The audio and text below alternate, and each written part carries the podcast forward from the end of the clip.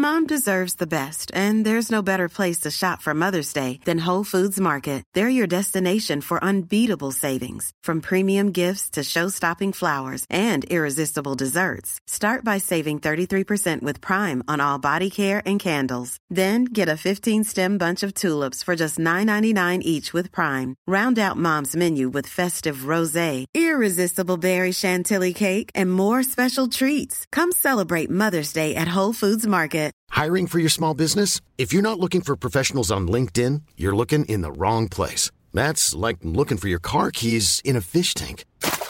LinkedIn helps you hire professionals you can't find anywhere else, even those who aren't actively searching for a new job but might be open to the perfect role. In a given month, over 70% of LinkedIn users don't even visit other leading job sites. So start looking in the right place. With LinkedIn, you can hire professionals like a professional. Post your free job on linkedin.com slash people today.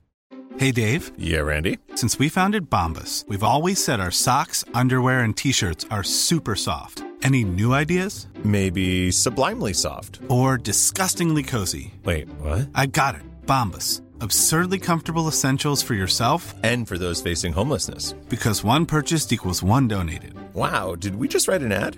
Yes. Bombas. Big comfort for everyone. Go to bombas.com slash ACAST and use code ACAST for 20% off your first purchase. سلام این هفتمین آلبومه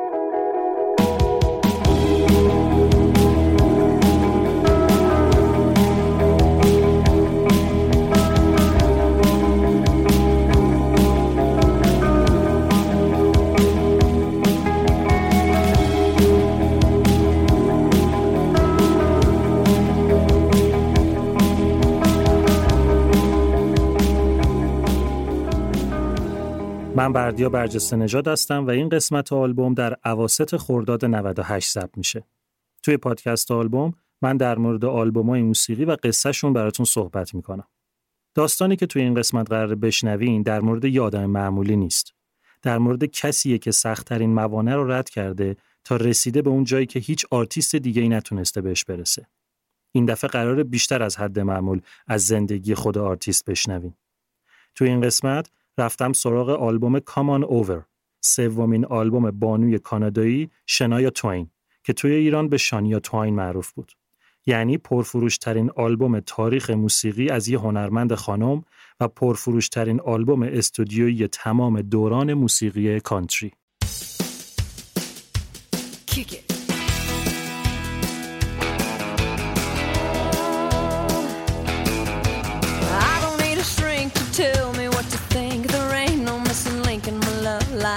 It's alright. Huh, I ain't that uptight. No, I don't need a psychic, cause I don't really like it when someone tries to tell me just what my future holds. اواخر آگست 1965 یه روز داغ تابستونی شهر وینزر تو جنوب کانادا اتاق زایمان یه بیمارستان درب و داغون یه دختر لاغر و رنگ پریده 21 ساله به اسم شارون دراز کشته بود رو تخت و از درد جیغ می‌کشید. این قرار بود بچه دومش باشه. بچه اولش رو 18 سالش که بود به دنیا آورده بود. عاشق پسره بود. تازه نامزد کرده بودن و می‌خواستن بعد از به دنیا آمدن بچه ازدواج کنن. اما چند ماه قبل از اینکه بچه به دنیا بیاد، پسر توی تصادف رانندگی کشته شده بود و شارون رو توی اون وضعیت تنها گذاشته بود. یکم بعد شارون مجبور شده بود واسه خرج زندگی خودش و بچه ازدواج کنه. حالا هم که تو بیمارستان بود قرار بود اولین بچه از همسرش رو به دنیا بیاره. شارون جیغ می‌کشید و از درد میپیچید به خودش. دکتر داد زد فشار بده سر بچه رو دیدم. فشار بده. شارون تمام زور خودش رو زد. سر بچه اومد بیرون. دکتر یهو رنگش پرید. بچه تکون نمی‌خورد. شارون آخرین زور رو زد و بچه به دنیا اومد. نوزاد دختر بود. اما نه صدایی ازش در می اومد، نه نفس می‌کشید، نه تکون می‌خورد. بچه مرده به دنیا اومده بود. دکتر دست کرد توی جیبش تو همون اتاق عمل. یه سیگار در آورد و روشن کرد و گذاشتش روی لب شارون و گفت متاسفم. شارون یه پک عمیق زد و روش رو برگردوند. دود اتاقو گرفته بود. هیچکی چی نمی‌گفت که یهو یه صدایی اومد. صدای گریه بچه. نوزاد زنده بود. معجزه شده بود. هم دختر و هم مادر جفتشون بعد از اون زایمان سخت زنده مونده بودن. مادر بزرگ مادری بچه اسمش آیلین بود مادر بزرگ پدریش رجینا. پس اسم بچه شد آیلین رجینا ادواردز. ما این بچه رو از این به بعد آیلین صدا می‌کنیم. دو سال بعد یکم بعد از اینکه شارون یه دختر دیگه به دنیا آورده بود از همسرش جدا شد. این دفعه شارون مونده بود و سه تا دختر بچه. یکی از نامزد مرحومش دوتام از همسرش. جمع و جور کرد و اسباب کشی کرد پیش مامانش. به شهر تیمینز که نزدیک شهر خودشون وینزر بود. یه مدت رفت توی یه رستوران کار کرد. یه مدت هم صندوقدار بود. کار خاصی هم بلد نبود. یعنی توی دهه 60 میلادی مرسوم نبود که دخترها برن دنبال یه کار حرفه‌ای. سیستم اجتماعی اون موقع طوری بود که دخترها بعد از تمام شدن مدرسه ازدواج می‌کردن و میموندن تو خونه به بچه داری و خونه داری موقعی که آیلین چهار سالش شد شارون با برادر یکی از دوستاش آشنا شد و باش ازدواج کرد یه مرد بامزه قد کوتاه ریزه میزه اما قوی به اسم جری توین که همش یا جوک تعریف می‌کرد یا داشت به جوک بقیه میخندید. جری وقتی با شارون ازدواج کرد سه تا دخترش رو هم آورد خونه خودش. کلا مرد خوب و باحالی بود. لاقل اون اولا اینطوری به نظر می رسید. جری آدم تحصیل کرده ای نبود. تنبل نبود. همش کار می‌کرد. اما نه کار به درد بخوری گیرش میومد نه اینکه سر یه کار بند می‌شد. وضع مالیشون خراب بود. خودش بود و چهار تا نونخور که باید یه طوری شکمشون رو سیر می‌کرد. هر چند وقت یه بارم مجبور بودن خونهشون رو عوض کنن. همین که اجاره رو نمی‌تونست بده، همین که قبضا تلمبار می‌شد رو هم، اینا فرار می‌کردن و می‌رفتن توی یه محله دیگه گماگور می‌شدن تا چند ماه بعد که دوباره همین قضیه تکرار بشه. خیلی از ازدواج شارون و جری نگذشته بود که دعواهاشون شروع شد. آیلین اون موقع 5 6 ساله بود. بچه بود هنوز اما چیزایی که می‌دید و میشنید رو می‌فهمید. میشنید که شارون و جری سر هم داد می‌زنن. می‌فهمید که دعواشون سر پوله. میشنید که یکیشون می‌زنه تو گوش اون یکی که بعدش صدای مشت و لگد و دعوا میاد. اکثر وقتها اونقدر شارون و جری گرم دعوا بودن که حواسشون نبود دخترها دارن میبیننشون. دخترها می‌دیدن که جری شارون رو مثل توپ رو زمین بلند می‌کنه و میکوبش به دیوار که موهاشو می‌گیره و کشون کشون میبرش توی دستشویی و سرشو میکوبه به لبه سینک و کلش رو فرو می‌کنه توی کاسه توالت. دیده بودن که چند بار مامانشون از حال رفته بود و جری همونطور ولش کرده بود و رفته بود. یه بار دعواشون اونقدر شدید شد که آیلین و خواهراش از ترسشون نصف شبی با پیژامه، پا برهنه، توی برف و سرما رفتن توی حیات واستادن و زار زار گریه می‌کردن و منتظر بودن که خونه آروم بشه. که همون موقع چند تا مرد سیاه پوش با تفنگ و بیسیم از کنارشون رد شدن و رفتن توی خونه و جری رو کت بسته سوار ماشین کردن و بردن. انگار که یکی از همسایه به پلیس خبر داده بود. چیزی که بدترین تاثیر رو سر این ماجرا روی آیلین گذاشت این بود که شارون افتاده بود رو زمین و به زور نفس می‌کشید اما بریده بریده می‌گفت که حالش خوبه و چیزی نشده و جری کاری نکرده و نباید ببرنش. پلیس اون شب جری رو برد و فرداش آزادش کرد اما نه شارون رو نظر پزشکی چک کردن نه به دختر بچه که تو سرما واسطاده بودن و گریه می‌کردن اهمیت دادن شارون جری عاشق هم بودن منتها عشقشون از این مدل خرکیا بود که نه احترامی توش بود نه ملاحظه ای آیلین هم می‌فهمید که مامان و باباش همدیگر رو دوست دارن. واسه همین نمی‌فهمید و همین نفهمیدن ترسش رو بیشتر می‌کرد که پس چی میشه اینو مثل وحشیا میفتن به جون هم دیگه. تو پرانتز بگم که آیلین به جری می‌گفت بابا. می‌دونست جری بابای واقعیش نیست اما به هر حال بابا صداش می‌کرد. جری به بابای واقعی آیلین گفته بود که واسه اینکه بچه ها قاطی نکنن و زندگیشون دو بابایی نشه بهتره که هیچ وقت نیاد سراغشون و نبینتشون. جری حتی رفت شناسنامه دختره رو عوض کرد و فامیلیشون رو کرد به اسم خودش یعنی توین. آیلین پنج سالش که شد گذاشتنش مهد کودک. روز اول اونقدر گریه کرد که نفسش بالا نمیومد. اما موقعی که معلم مهد گفت الان وقت موزیکه چشماش برق زده و بچه های دیگه مشغول تلق طلق کردن با سازا شد. آیلین کوچوله با موزیک غریبه نبود. توی خونهشون تمام مدت یه چیزی داشت پخش می‌شد. اما اون روز توی مهد کودک حس کرد که بیشتر از اینکه موزیک گوش دادن رو دوست داشته باشه، موزیک ساختن رو دوست داره. کاراکتر آیلین سر استرس و تنشی که توی خونه داشت یه طوری شکل گرفته بود که به جای اینکه با بقیه معاشرت کنه بیشتر دوست داشت تنها باشه. سر همون ماجرای مدام خونه عوض کردن آیلین سه تا مهد کودک مختلف رو تجربه کرد و موقعی که مدرسه هم می‌رفت تا وقتی که درسش تموم شد 17 بار مدرسهش رو عوض کرد. همین موضوع هی عوض شدن مدرسه و مسائل توی خونه یه شخصیت گوشگیر و تودار از آیلین ساخته بود. موقعی که آیلین هفت سالش بود، شارون و جری اولین بچه خودشون رو به دنیا آوردن که این یکی پسر بود. چند وقت بعدم خواهر جری از دنیا رفت اینا پسر اون رو هم به سرپرستی قبول کردن.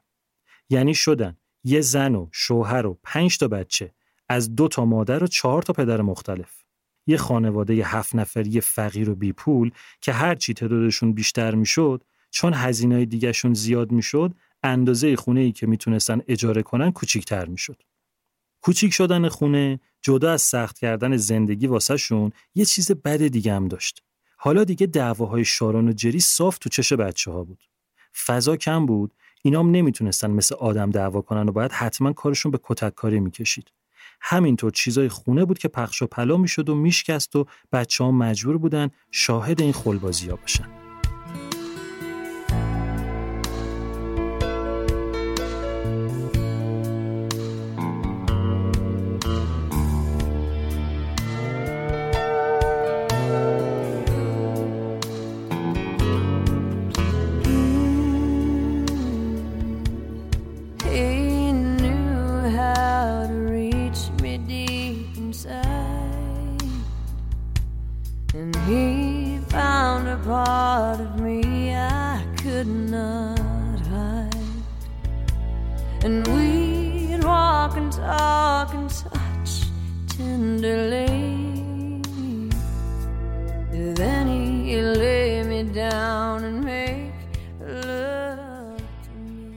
خواهراش از همون بچگی مستقل بار اومده بودن. مستقل نه به معنی خوبش.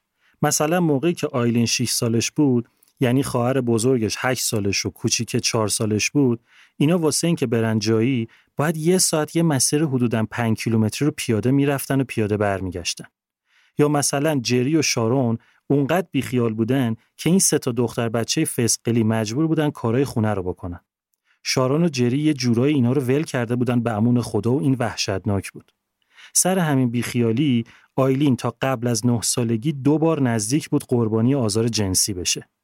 یه بار بابای یکی از دوستاش برده بودش تو اتاق و انداخته بودش رو تخت و خودش لخ شده بود که آیلین فرار کرد تا خود خونه دوید. یه بارم همسایهشون به بهونه اینکه بیا خونمون آب نبات دارم برده بودش تو و نشونده بودش رو پاشو تا اومده بود یه کارایی بکنه باز آیلین فرار کرده بود. هیچ کدوم اینا رو هم به مامان و باباش نگفت چون می‌دونست اگه چیزی بگه خودش رو تنبیه می‌کنن. یه کوچولو برگردم عقب. گفتم که آیلین پنج سالش که بود تو مهد کودک از ساز زدن و آهنگ ساختن خوشش اومد. اما قضیه آواز خوندن یه چی دیگه بود. آیلین خوندن رو از سه سالگی شروع کرد. اولش فقط با دهنش ملودی آهنگایی که میشناخت رو می‌زد اما بعد هرچی که میشنید و حفظ می‌کرد و می‌خوند. چیزی که جالب بود این بود که آیلین تو همون سه چهار سالگی می‌فهمید داره چی گوش میده. یعنی lyrics رو می‌فهمید، حسش می‌کرد. درد و شادیش رو می‌گرفت اون وقت وقتی می‌خواست آهنگ رو بخونه توی حالت و رفتارش هم اون غم و شادی رو نشون می‌داد. وقتی که هفت سالش شد و رفت مدرسه توی یه برنامه مدرسه که هر کی باید یه کار خلاقانه رو ور می داشت آیلین خوندن رو انتخاب کرد. اولین اجرای زندش هم هفت سالش که بود توی یکی از جشنهای مدرسه بود. واسه همون احساساتی خوندنش بچه ها تا یه مدت مسخرش می‌کردن و اداشو در می آوردن. این قضیه آیلین رو ناراحت کرد و گفت که دیگه تو جمع نمی‌خواد بخونه. مامانش که اینو فهمید رفت مدرسه و آیلین رو توی گروه کور ثبت نام کرد. تو اولین جلسه آیلین کف کرده بود. تازه فهمیده بود که خوندن همچین علکی هم نیست و یه چیز جدی و واقعیه. این که باید روی یه ملودی مشخص و با نوت و هماهنگی با بقیه و سر جای خودش بخونه هیجان زدش کرده بود. کلا ولی مدرسه واسه آیلین خیلی جای جالبی نبود. واسه فضای اون موقع و اختلاف بین پسرها و دخترها و چون که جری و شارون خیلی کاری با بچه ها نداشتن استقلاله یه جور شخصیت پسرونه داده بود به آیلین. کاری کرده بود که ادای پسرا رو در می آورد. فکر می‌کرد اگه پسر باشه بهتر می‌تونه با سختی ها کنار بیاد. رفیقاش و همبازیاش پسرا بودن. باهاشون شبا جمع می‌شد و می‌رفتن خرابکاری. مثلا شیشه خونه ها رو میشکوندن، باد لاستیک ماشینا رو خالی می‌کردن. از این طور کارا. سر کلاس با همکلاسیاش مسابقه کی بیشتر می‌تونه درد رو تحمل کنه میذاشت. اونقدر روی پای هم میکوبیدن تا پاشون کبود شو و یکیشون از رو بره. همیشه هم آیلین برنده بود. این ماجرای بیخیال بودن شارون جری اثراتش فقط این نبود. یه بار آیلین رفته بود خونه یکی از دوستاش. وقتی دید که دوستش لباسای تمیز داره که خودش اونا رو نمیشوره یا موقعی که مامان دختره گفت بچه ها بیاین شام حاضره یا گفت قبل از خواب مسواکی هایتون نره از تعجب شاخ در آورده بود. با خودش مقایسه می‌کرد که اونقدر هموم نمیره و لباسای کثیف میپوشه تا صدای همکلاسیاش در میاد و مسخرش می‌کنن که بچه 7 ساله خودش می‌رفت لباساشو میشست که یادش نمیومد تا حالا شارون گفته باشه بچه ها بیاین غذا حاضره. یه بار جری داشت شارون رو کتک می‌زد. آیلین اومد از مامانش دفاع کنه و یه مش زد به جری. بعد از ترسش فرار کرد و دوید از خونه بیرون و رفت توی پارک نزدیک خونه قایم شد. هیچکی نیومد دنبالش. هیچکی اصلا نگفت این دختر چی شد. آیلین تو سرما تا صبح نشسته بود تو پارک و میترسید بره خونه. صبح که رفت خونه دید اصلا کسی نفهمیده که این خونه نبوده. توی این شرایط وحشتناک فقط موسیقی تونسته بود آیلین کوچولو رو سرپا نگه داره. هشت سالش که بود یه گیتار قرازه براش گرفتن. پسرموی باباش هم گیتار زدن یادش داد. یه دلنگ دلونگی باهاش می‌کرد و یه چیزای زیر لب می‌خوند. آیلین ده سالش که شد جری تونست یه وام بگیره و خونه بخره. خونهشون توی یه محله فقیر اما آروم بود و واسه اولین بار حیات هم داشتن. اونجا آیلین تفریحش این بود که گیتارش رو برداره و بره یه گوشه‌ای که کسی نتونه پیداش کنه و واسه علفا بزنه و بخونه. همون موقع ها بود ده سالش که بود که اولین آهنگش رو ساخت. اسمش هم گذاشت نمیای بیرون بازی کنیم. ماجرای این آهنگ این بود که یه بچه تو حیات داره بازی می‌کنه و مامانش رو می‌بینه که از پنجره خونه داره بهش نگاه می‌کنه. حس می‌کنه که مامانش دوست داره بیاد بیرون و باهاش بازی کنه اما جرأتش رو نداره. شما فکر کنید دختر بچه ده ساله چه چیزایی تو مغزش بود. موزیک باعث می‌شد که آیلین واسه چند ساعت زندگی خودش یادش بره. یادش بره که گشنس و غذا ندارن برای خوردن. یادش بره که مجبوره بره از مزرعه نزدیک خونه سیب زمینیایی که از وانت افتاده رو جمع کنه و بیاره خونه واسه غذا. یادش بره که سه وعده غذای خونهشون اکثر روزا نون و شیره. یادش بره که ساندویچی که هر روز می‌بره مدرسه نون خالی با سس مایونزه. یادش بره که توی دمای 25 درجه زیر صفر زمستون مجبور روی جوراباش کیسه بکشه که پاش خیس نشه و یخ نزنه. یادش بره که هر روز یه ساعت پیاده از مدرسه میاد خونه و از شدت سرما گریه می‌کنه و اشک روی صورتش یخ می‌زنه. که حتی خونه هم گرم نبوده و مجبور بوده با همون لباسای بیرون بخوابه. شارون اصلا وضعیت و شرایط بچه ها عین خیالش هم نبود. تنها چیزی که توی زندگی شارون اهمیت داشت فقط و فقط خوندن آیلین بود. نه هیچ کس دیگه نه حتی خود آیلین. شارون با وجود اینکه جری خیلی مخالف بود رفت یه میکروفون و دو تا آمپلیفایر دست دوم خرید که آیلین میکروفون رو می‌زد به یکیش و گیتار رو می‌زد به اون یکی توی زیرزمین خونه می‌زد و می‌خوند. زیرزمینی که در اصل اتاق خواب آیلین و خواهرش بود. گفتم بهتون که گیتار زدن رو پسرعموی باباش به آیلین یاد داد. پسر یه مدت اومده بود اصلا با اینا زندگی می‌کرد. اون مدتی که پسر اونجا بود تو خونه همش موزیک زنده داشتن. شارون هم از این موضوع خیلی استقبال می‌کرد. حتی گاهی وقتا بیش از حد استقبال می‌کرد. مثلا شبایی که اینا مهمونی داشتن و فک و فامیل جمع می‌شدن اونجا دیر وقت که می‌شد بچه ها رو میفرستادن تو اتاق خودشون تا صبح مشروب میخوردن و خلبازی در میآوردن. اما از وقتی آیلین خوندن و ساز زدن رو شروع کرد بقیه بچه ها که می‌رفتن بخوابن شارون آیلین رو می آورد که واسه واسه بقیه گیتار بزنه و بخونه.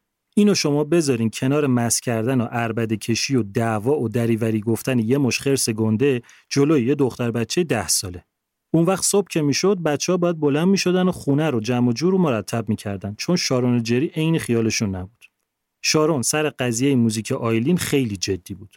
توی این قضیه پول و شهرت می‌دید. همون یه ذره پولی که داشتن و خرج می‌کرد تا واسه آیلین یه جایی رو دست و پا کنه که بره اجرا کنه.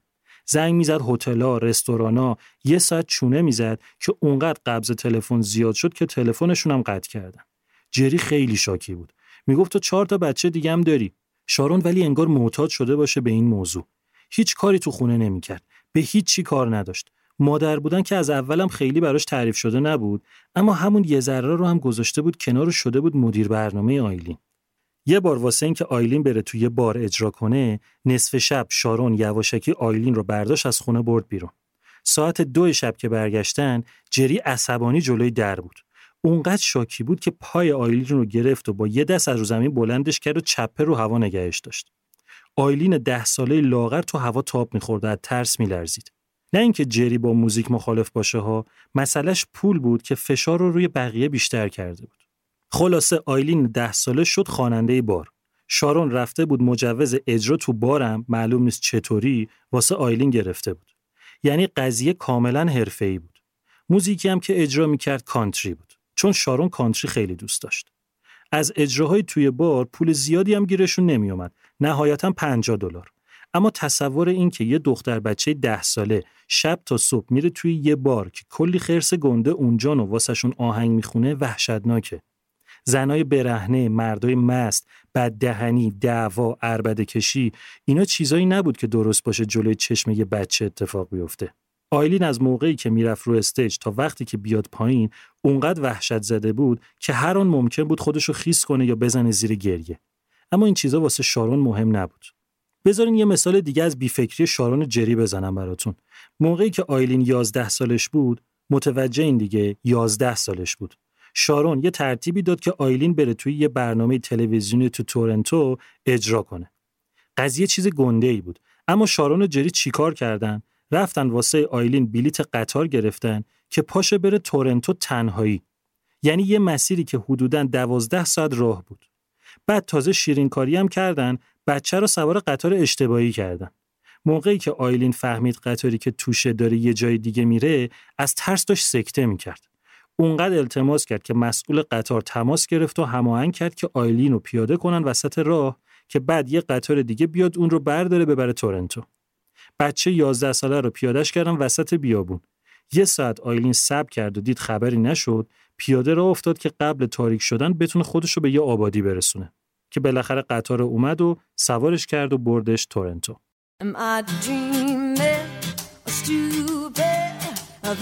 I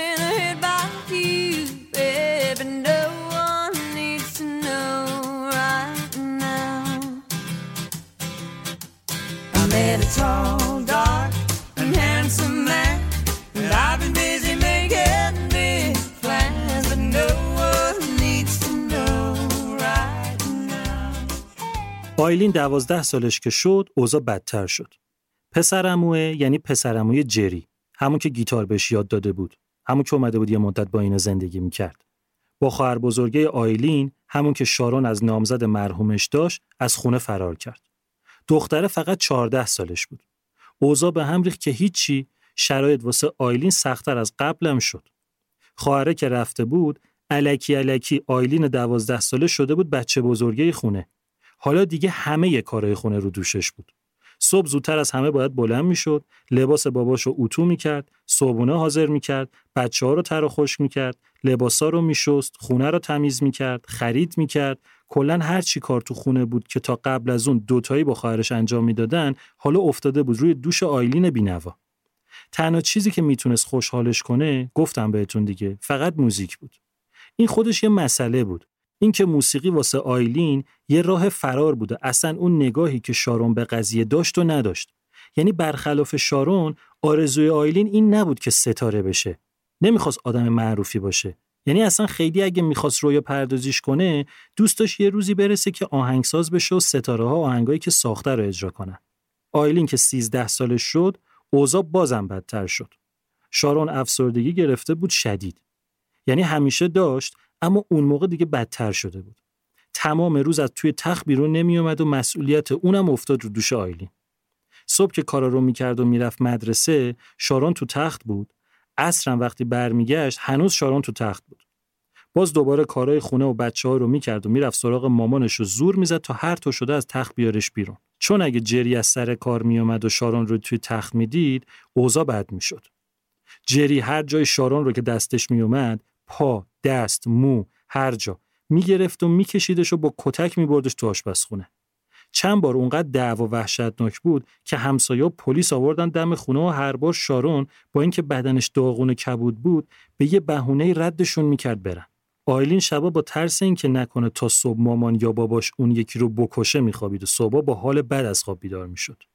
آیلین 14 ساله که شد دیگه دید واقعا نمی‌تونه این شرایط رو تحمل بکنه.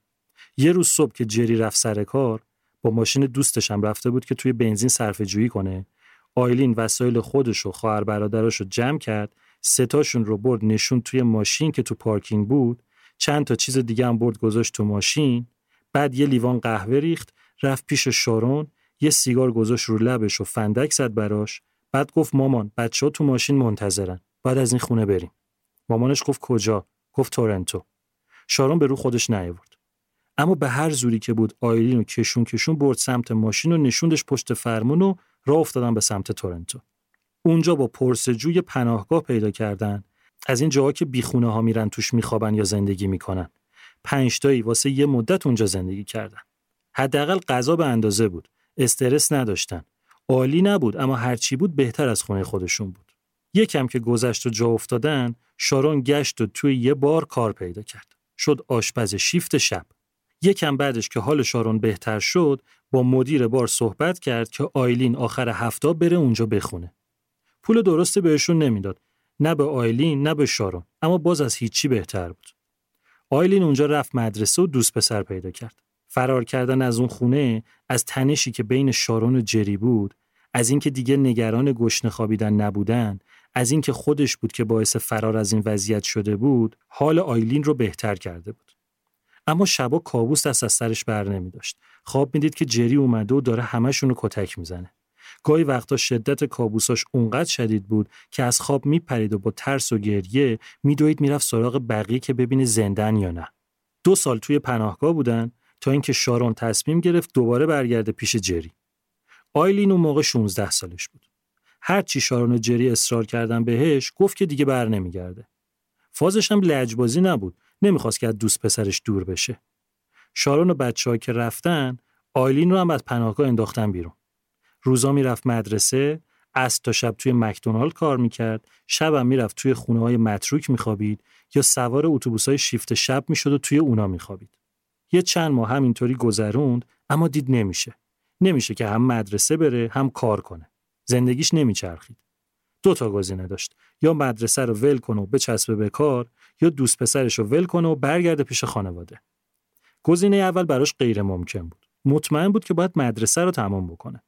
واسه همین با وجود عشقی که به پسر داشت تورنتو رو ول کرد و برگشت پیش شارون و جری. اما دیگه خبری از خونه نبود. جری وام گرفته بود و خونه خریده بود دیگه. اما موقعی که شارون و بچه ها گذاشتن رفتن قسطای خونه رو دیگه نداد. بانکم بعد چند وقت از خونه انداختش بیرون. واسه همین موقعی که آیلین برگشت اونا داشتن با خونواده جری زندگی می‌کردن. تصور کن شما یه خونه فسقلی دو خوابه با یه دستشویی قبلا پنج نفر توش زندگی می‌کردن حالا اینام 6 نفر بودن که بهشون اضافه شده بودن. یعنی یازده نفر. یه طوری که مثلا آیلین می‌رفت توی سینک رخشویی تو زیرزمین همون می‌کرد. کلا اینا توی زیرزمین این خونه زندگی می‌کردن. سرد زمینش کثیف و خاکی سقفش کوتاه کم نور یه اوضاع بدی آیلین هم که دیگه 16 ساله شده بود یعنی از نظر خونواده آدم بزرگ به حساب می اومد. یعنی دیگه وقتش بود بیرون خونه کار جدی کنه. واسه همین هرچی کار یدی که جری می گرفت آیلین رو هم با خودش می برد. کارایی که اکثرشون خطرناک هم بودن. باید می‌رفتن تو دل جنگل و لای برف و توی دمای منفی 20 درجه و چند هفته توی کمپ زندگی کنن. مدرسه هم یکی در میو می‌رفت. یعنی کلا از تورنتو ول کرد اومد که درسش رو تموم کنه. اما نه دیگه درس واسش جذاب بود. نه خیلی فرصت می‌کرد بره سر کلاسا یه چیزی که جالب بود این بود که موقعی هم که می‌رفت مدرسه به جای اینکه بره سر کلاس خودش می‌رفت توی اتاق موسیقی مدرسه و گیتارش هم می‌برد و میشست آهنگ مینوشت و تمرین می‌کرد. همین موقع ها بود که یه چیز بدی شروع شد. شبا آیلین که میخوابید تو زیر زمین جری میومد بالا سرش وامیستاد و زیر لب فوشای ناجور به آیلین می‌داد. آیلین خودش رو می‌زد به خواب و اونقدر سب می‌کرد تا جری بره. اینکه یهو چرا جری رفتارش اینطوری عوض شده بود یا اینکه بیدار بود یا تو خواب راه می‌رفت هیچ وقت معلوم نشد. منتها یه بار قضیه اونقدر عجیب بود که آیلین باورش نمی‌شد. یه بار جری وقتی آیلین خواب بود دست انداخته بود و سینه آیلین رو گرفته بود. آیلین از خواب پریده بود و جری دویده بود و رفته بود. این قضیه تا یه سال بعدش که آیلین از اون خونه رفت ادامه داشت و چند بار دیگم جری اذیت جنسی کرده بود آیلینو قضیه رفتنش هم اینطوری بود که موقعی که مدرسه داشت تموم می‌شد یه فرصتی واسش پیش اومد که تونست بره توی یه گروه محلی به اسم لانگشات و بشه خوانندهشون. گروه خاصی نبودن. آهنگای بقیه رو توی بار کاور می‌کردن. اما همین باعث شد که یه گروه نسبتا جدیتر به اسم فلرت آیلین رو کشف کنه و بره خواننده اونا بشه. اینجا بود که آیلین واسه اجراهای گروه از خونه رفت و شروع کرد به چرخیدن توی کانادا و کشورهای اطراف.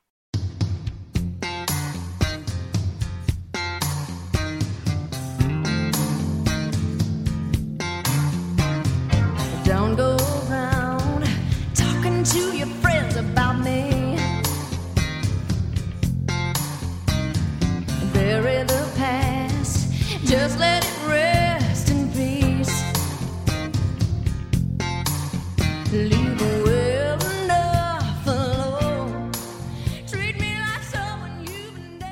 بالاخره آیلین 18 سالش شد.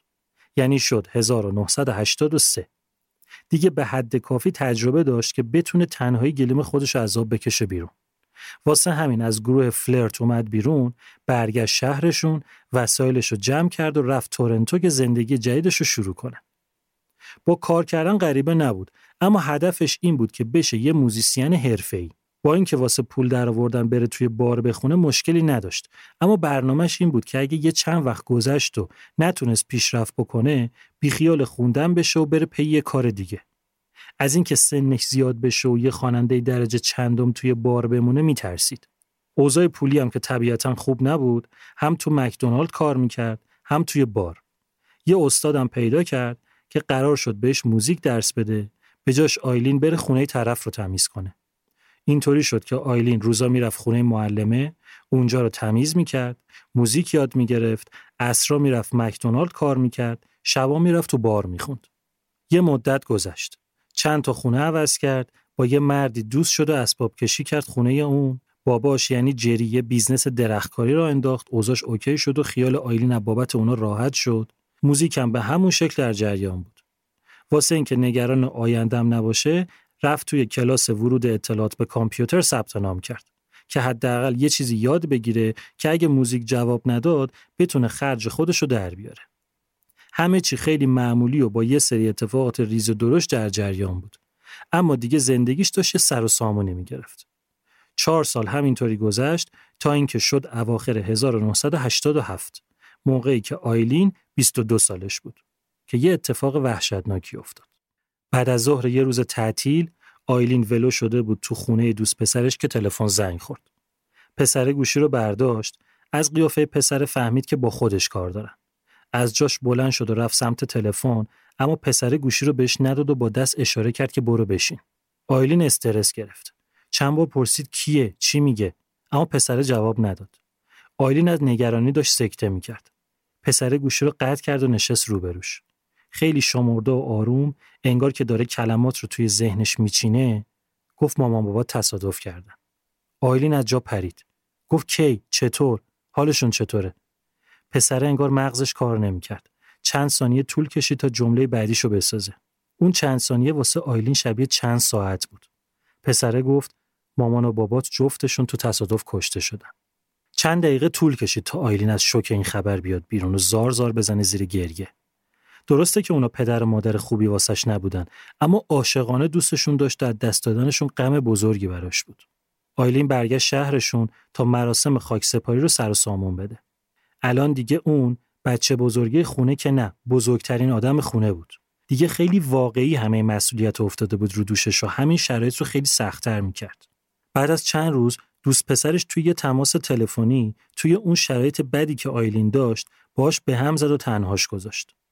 گزارش پلیس جری رو مقصر تصادف دونسته بود و برای همین آیلین درگیر یه پروسه فرسایشی دادگاه و بیمه هم شد.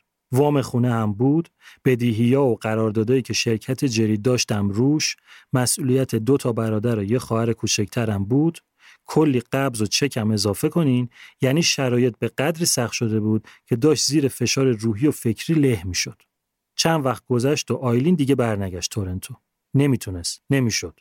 هم دوست پسره باش به هم زده بود و جا واسه موندن نداشت از اون مهمتر کلی مسئولیت داشت که باید به اونا فکر می‌کرد تا اینکه یه روز یکی از دوستای مامانش بهش گفت که توی یه شهر دیگه که حدود دو ساعت با اینا فاصله داره یه کلوبی است که قرار یه نمایش موزیکال داشته باشه. واسش هم دنبال خواننده میگردن. آیلین بلند شد و رفت اونجا. تست داد قبول شد قرار شد بشه خواننده اصلی. اما به مدیر اونجا گفت من نمی‌تونم هر شب دو ساعت بیام اینجا و دو ساعت برگردم. طرفم قول داد کمکش کنه که خانواده رو هم با خودش بیاره توی شهر جدید. آیلین اونجا یه خونه درب و داغون پیدا کرد که حتی آبم نداشت. باید می‌رفت مثل کوزت از رودخونه آب می آورد و لباساشو تو رودخونه میشست. رفت توی یه بارم کار پیدا کرد که هر شب بعد از کلوب بره اونجا بخونه. اوضاع ولی سخت بود همچنان. یه همسایه داشت که یه مردک مست بود همش مزاحمش می‌شد و اذیتش می‌کرد. سگش هم زد کشت. دیوانه بود یارو. توی کلوب چون کارش خوب بود بقیه دخترها باش بد بودن و پشت سرش چرت و پرت می‌گفتن مثلا شایعه کرده بودن که آیلین با مدیر نمایش خوابیده که تونسته این نقش رو بگیره پدرش رو درآورده بودن اونقدر اذیتش می‌کردن توی بار بعد از یه هفته صاحب بار بردش تو رخکن و در قفل کرد و خواست بهش تجاوز کنه که اونقدر مقاومت کرد تا طرف ترسید و بیخیال شد. آیلین سه سال تا 25 سالگی یعنی تا 1990 توی اون کلوبه توی نمایش های مختلف خوند و بازی کرد. قضیه از نظر موزیک کلا واسش یه فاز دیگه شده بود و روز به روز بیشتر از اون حال و هوای آهنگسازی و استایل موزیک خودش فاصله می گرفت. اما دیگه کافی بود. دیگه باید به خودش می اومد. وضعشون هم یکم بهتر شده بود و دیگه دغدغاش کمتر از قبل بود. از بانک وام گرفته بود و یه خونه معقول خریده بود. با یه پسری دوست شده بود و پسر هم اومده بود با اونا زندگی می‌کرد. خواهر کوچیکش هم دوست پسر پیدا کرده بود و اون پسرم حواسش به اینا بود. یعنی کلا وضعیتش از اون حال آشفته در اومده بود. اینجا بود که آیلین دوباره برگشت با آهنگ نوشتن و تمرین کردن. یه شب می‌رفت استودیوی خونگی یکی از دوستاش. شب دیگه توی توالت زیرزمین کلوب. بالاخره به هر زحمت و زوری که بود بعد از حدوداً یه سال تونست یه مجموعه دموی درست حسابی دست و پا کنه.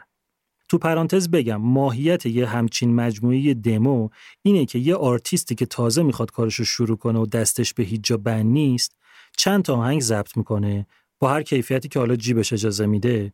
اونو میفرسته این ور اونور تا بتونه نظر یک کمپانی رو واسه قرارداد بستن جلب کنه. آیلین هم همین کارو کرد. دمو رو ضبط کرد و داد به این و اون، اون داد به این و این داد به اون و اونقدر دمو چرخید تا رسید به دست اهلش. یعنی بهترین اتفاقی که ممکن بود توی اون مقطع زمانی بیفته. دمو افتاد دست مدیر یک کمپانی بین المللی موسیقی. کجا؟ توی نشویل آمریکا. نشویل یعنی مهد موسیقی کانتری.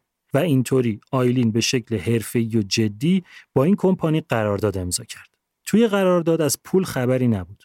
یعنی قرار نبود تا قبل از اینکه چیز درست حسابی جمع و جور نشده چیزی بهش بدن. بذارین یه چیزی بگم. شانس این که کسی که می‌خواد حرفه‌ای موزیک رو دنبال کنه به اینکه بتونه یه آرتیست موفق بشه یک به 20 هزاره.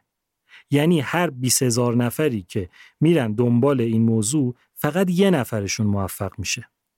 اما آیلین این ریسک رو قبول کرده بود از کارش اومد بیرون با کمک دوست پسرش انباری زیر خونه‌ای که خریده بود و درست کرد و یه واحد از توش در آورد اجاره داد. طبقه بالا رو هم به یکی دیگه اجاره داد. خواهرش که با دوست پسرش جدی شده بود رفت پی زندگی خودش. دو تا داداشش هم حدودا 16 سالشون بود. اونا هم رفتن دنبال کارهای خودشون. دیگه نگرانی واسه اونا نداشت.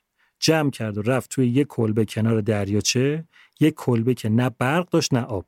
یه مدت تنهایی اونجا زندگی کرد و فقط روی موزیک کار کرد. از اجاره اون دوتا واحد چیزی نمیموند. همش می‌رفت واسه خرج خودش و بچه ها و قسط و کلی سوراخ دیگه که تو زندگیشون بود.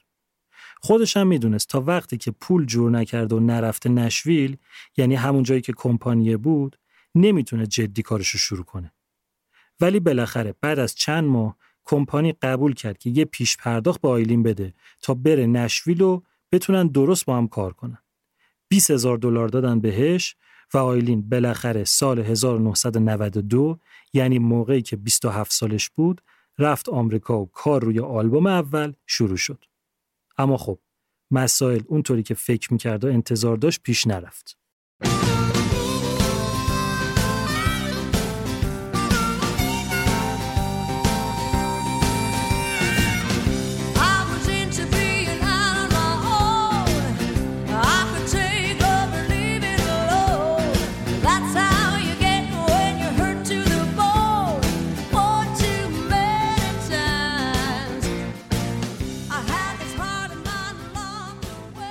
اولین اتفاقی که افتاد این بود که کمپانی بهش گفت که اصلا نمی‌خواد از آهنگایی که خود آیلین نوشته و ساخته استفاده کنه.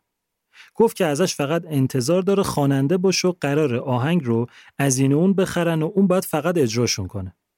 آیلین سر این موضوع خیلی ناراحت بود اما مقاومت نکرد. چیزی که می‌خواست این بود که بتونه هر طور شده وارد عالم حرفه‌ای موسیقی بشه و بعد از اون رو هم خدا بزرگه. پروسه ساخت آلبوم ولی خیلی توهین آمیز بود. آیلین می‌رفت تو استودیو، آهنگ رو تمرین می‌کرد و می‌خوند، بعدم می‌رفت. یعنی حتی ازش در مورد اجرای آهنگا و ضبط و میکس و هیچی سوال نمی‌کردن و نظر ازش نمی‌خواستن. آیلین فقط یه کارمند بود که قرار بود بیاد یه ساعت مشخصی همون کاری که بهش میگن رو بکنه و بره رد کارش. موضوع دیگه این که کمپانی ازش خواست که اسمش رو عوض کنه. یعنی گفت که آیلین توین چیزی نیست که به درد ستاره شدن بخوره. آیلین با تاکید گفت که امکان نداره اسم فامیلیش یعنی توین رو عوض کنه. این کارو به احترامی به جری خدا بیامرز می‌دونست. اما قبول کرد که اسم کوچیکش رو عوض کنه. یه لیست بلند و بالا از اسمایی که به ذهنش رسید و نوشت که توی لیست اسم یه دختری که اون موقع که توی کلوب کار می‌کرد و مسئول لباس اونجا بودم بود. شنایا. شنایا توین. به نظرش یه ترکیب عالی اومد و وقتی به کمپانی گفت اونام خوششون اومد و اینطوری شد که آیلین شد شنایا. ما هم از این به بعد به همین اسم که همه دنیا میشناسنش صداش می‌کنیم. یه موضوع دیگه هم بود که باهاش درگیر بودن. این که شنایا یعنی همون آیلین سابق موزیک رو با کانتری شروع کرده بود. اما توی این همه سال که توی بار و جاهای مختلف اجرا کرده بود دیگه نمی‌شد یه استایل مشخصی توی کاراش دید.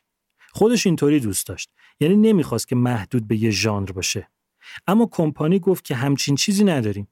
ژانر آلبوم باید فقط و فقط کانتری باشه.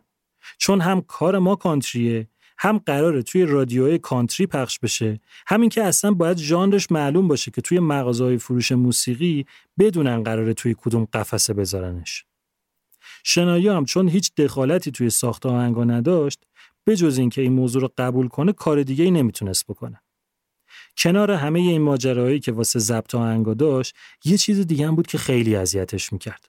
توی همین چند وقتی که از اومدنش با آمریکا میگذشت هر کی از راه رسیده بود آهنگساز و مدیر برنامه و نوازنده و بقیه می‌خواست به هر زوری که شده یه جوری کرمی بریزه یعنی از آیلین سوء استفاده جنسی کنه.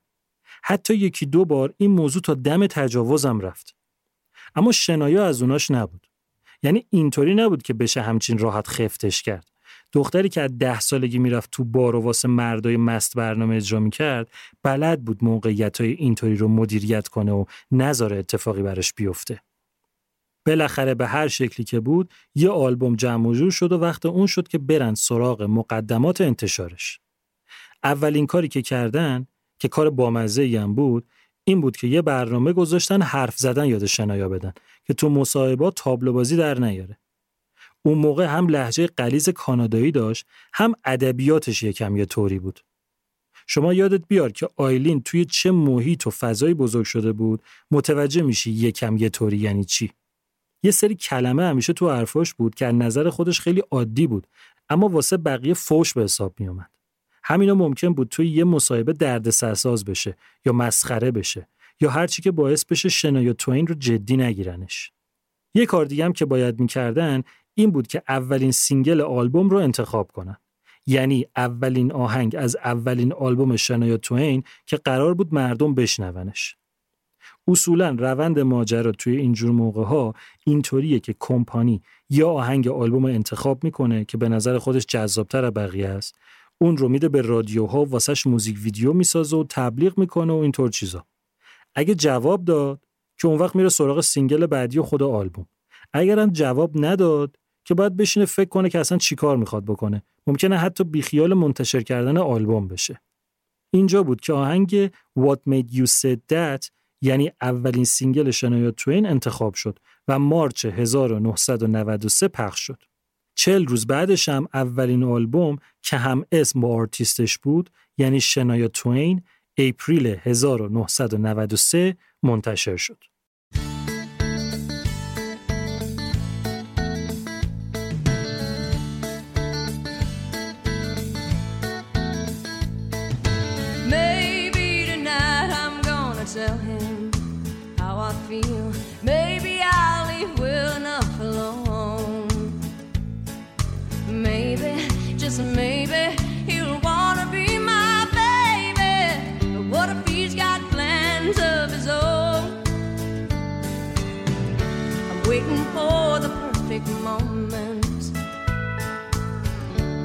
Looking for the perfect phrase, the one I finally choose.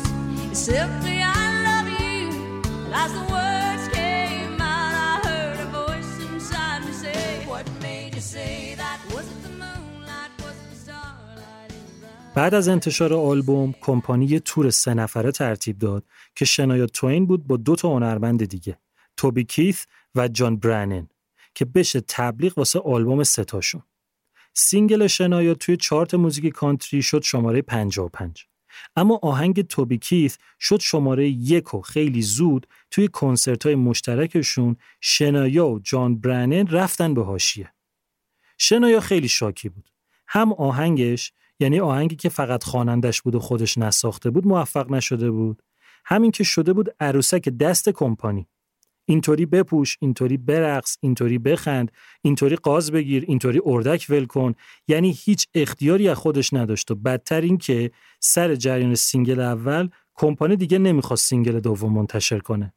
اما اینجا یه خوششانسی عجیبی اتفاق افتاد و اونم این که هنرپیشه خیلی معروف شان پن معلوم نیست چطوری و از کجا باهاشون تماس گرفت و گفت که می‌خواد موزیک ویدیوی بعدی شنایا رو بسازه. کمپانی هم وقتی دید شان پن تماس گرفته نه نگفت و اینطوری single دوم هم منتشر شد. فروش آلبوم خیلی معمولی بود و خبر خاصی هم نبود تا اینکه مهمترین آشنایی زندگی شنایا توین اتفاق افتاد. یه روز مدیر برنامهش بهش گفت تو تا حالا اسم مات لنگ شنیدی؟ خواسته که یکی از سی‌دیاتو امضا کنی و براش بفرستی. شنایا تا اون موقع اسم این بابا رو نشنیده بود. اما شماها شنیدین. زیادم شنیدین. ماتلنگ همون کسی بود که توی قسمت اول پادکست گفتم آلبوم بکین بلک گروه ACDC رو تهیه کرده بود. تو قسمت ششم پادکستم آلبوم هیستریای گروه دفلپارد اسمشو زیاد شنیدیم. ماتلنگ انگلیس بود و شنایا آمریکا. سر همین قضیه ارتباط تلفنی این دوتا شروع شد. زنگ می‌زدن و دو ساعت حرف می‌زدن این از اون ور واسه این آهنگ میذاشت و این از این ور گیتار دستش می‌گرفت و چیزایی که نوشته بود و می‌زد. چند ماه بعد مات یه سفر اومد آمریکا و همدیگر رو دیدن و قرار شد با هم بیشتر کار کنن. یکم بعدش شنایا یه سفر دو هفته ای رفت انگلیس و روی موزیکا با هم کار کردن یه ذره بعدش دوباره یه سفر رفت اونجا باز یکم بعدش که سفر سوم رو رفته بود دیگه یه لیست از آهنگای درست و حسابی که با هم ساخته بودن در اومده بود همه چی عالی بود شنایا لحظه به لحظه داشت چیز یاد می‌گرفت. از اینکه چطوری یه موزیک رو بچینه و بیاد بالا تا اینکه چطور lyrics رو با موزیک match کنه. مات لنگ با وجود اینکه آدم خیلی گنده ای بود اما به جای اینکه چیزی رو دیکته کنه قشنگ به شنایا پروبال داد تا اون استعداد ذاتی خودش رو بریزه بیرون. یه روز که پیش مات بود مدیر برنامهش بهش زنگ زد که بابا پاشو برگرد نشویل باید آماده شی واسه آلبوم دوم. شنایا می‌دونست که اینا برنامهشون اینه که دوباره دوره بیفتن و آهنگ بخرن. بعدم می‌دونست که ماتلنگ آدم خیلی معروفی تو موزیک راکه. ترسید که اگه بگه داره با اون کار می‌کنه اینا شاکیشن که داری به جای کانتری راک کار می‌کنی و بیخیال آلبوم دوم بشن. واسه همین فقط گفت که نیومدم تفریح کنم دارم کار می‌کنم. وقتی برگشتم بهتون میگم جریان چیه. یه هفته بعد شنایا برگشت نشویل و ترسون و لرزون رفت توی اتاق مدیر برنامه. مدیر برنامه گفت خب بگو ببینم داشتی چیکار می‌کردی این مدت تو سفر؟ شنایا سرش انداخته بود پایین و با خودش مزه مزه می‌کرد که الان چطوری بگم با ماتلنگ کار می‌کردم که این شاکی نشه. یهو نگه قرارداد بی قرارداد پاشو برو بیرون. خیلی آروم برگشت گفت ما یعنی من و ماتلنگ یه چند تا آهنگ با هم ساختیم. اندازه یه آلبوم میشه. چیز خوبی شده به نظرمون. مدیر برنامه یهو چشاش گرد شد. رفت عقب و تکیه داد به صندلیش. شنایا نفسش رو حبس کرد.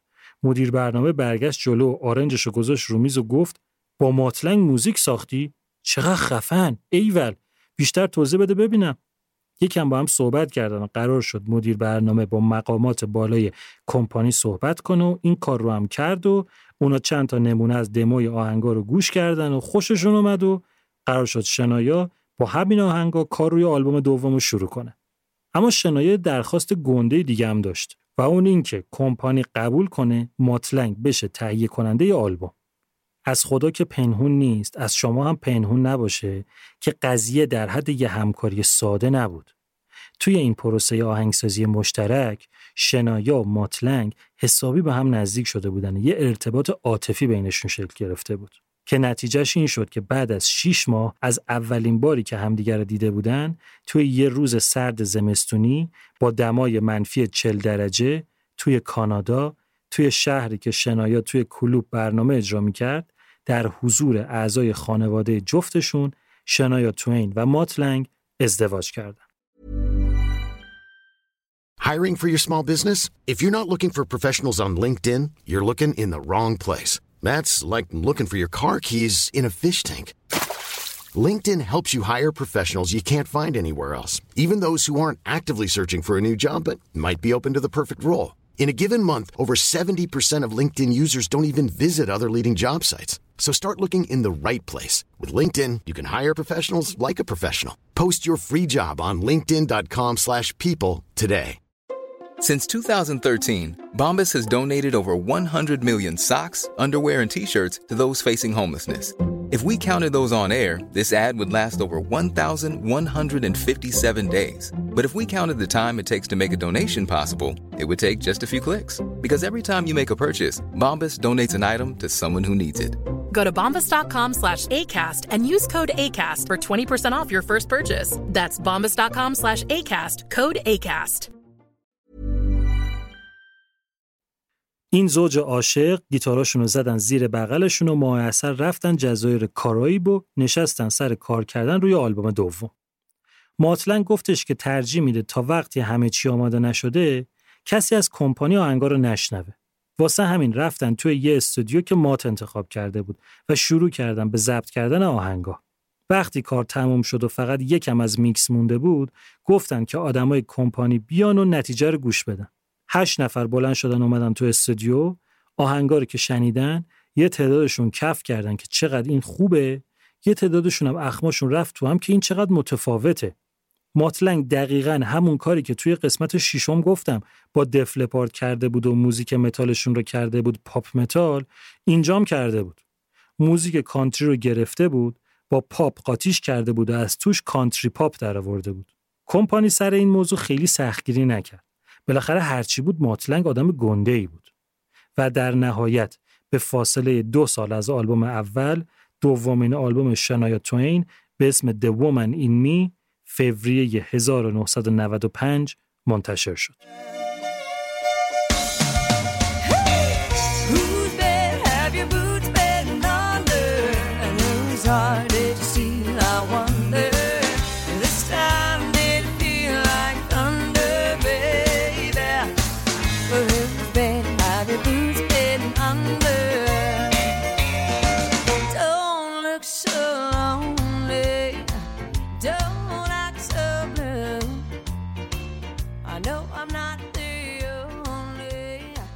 یه روز قبل از انتشار آلبوم مدیر برنامه شنایا زنگ زد بهش گفت فکر می‌کنی آلبوم چقدر بفروشه؟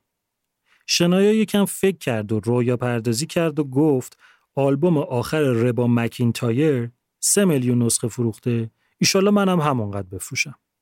خب پیش بینی شنایا غلط بود.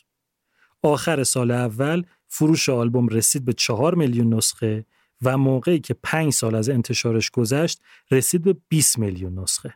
آلبوم ترکوند و شنایا رو تبدیل کرد به یه هنرمند شاخص و معروف که همه جا ازش حرف می‌زدن. دیگه قیافش واسه مردم آشنا بود. شده بود یه هنرمند محبوب هم واسه کانتری دوستا هم واسه بقیه. یه چیزی هم که بود این بود که شنایا واسه این آلبوم تور نذاشت.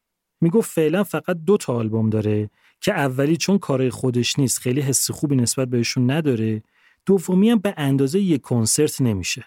واسه همین ترجیح داد فعلا کنسرت نذاره و حواسش به چیزای دیگه باشه. دو سال از آلبوم دوم گذشت که دیگه دید وقتشه که کار روی آلبوم سوم رو شروع کنه. توی این مدت دو تا چیز مهم یاد گرفته بود. اول اینکه چون بین آلبوم اول و دومش دو سال فاصله افتاده بود فهمیده بود که نمیشه واسه انتشار آلبوم عجله کرد. می‌گفت اونایی که سالی یه دونه آلبوم میدن نتیجه میشه این که فقط یکی یا نهایتا دو تا آهنگشون میشه هیت. می‌گفت حداقل دو سال وقت لازمه که آدم بفهمه دقیقا باید چیکار بکنه که کل آلبوم بهتره کنه. چیز دومی هم که یاد گرفته بود این بود که موقعی که میشینه سر نوشتن آهنگ باید کاملا یادش بره که قرار خودش اجرا کنه.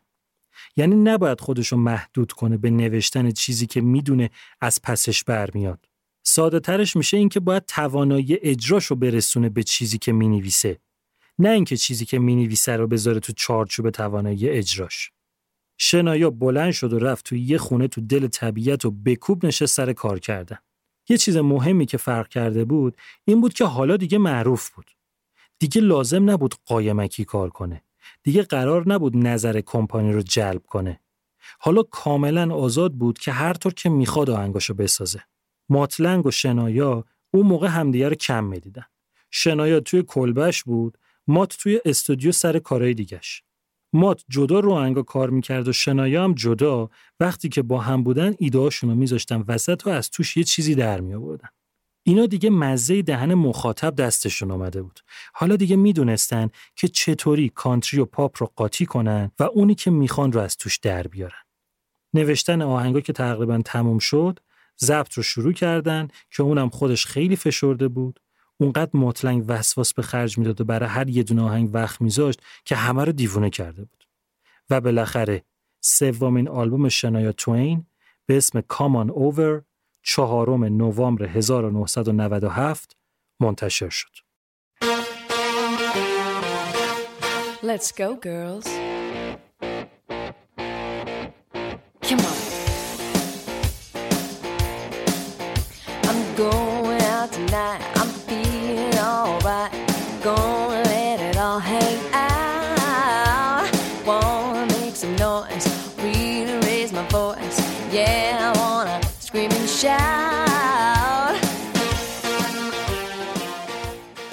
Come On Over نترکوند. منفجر کرد. نابود کرد. منهدم کرد. رکورد بود که پشت رکورد میشکند.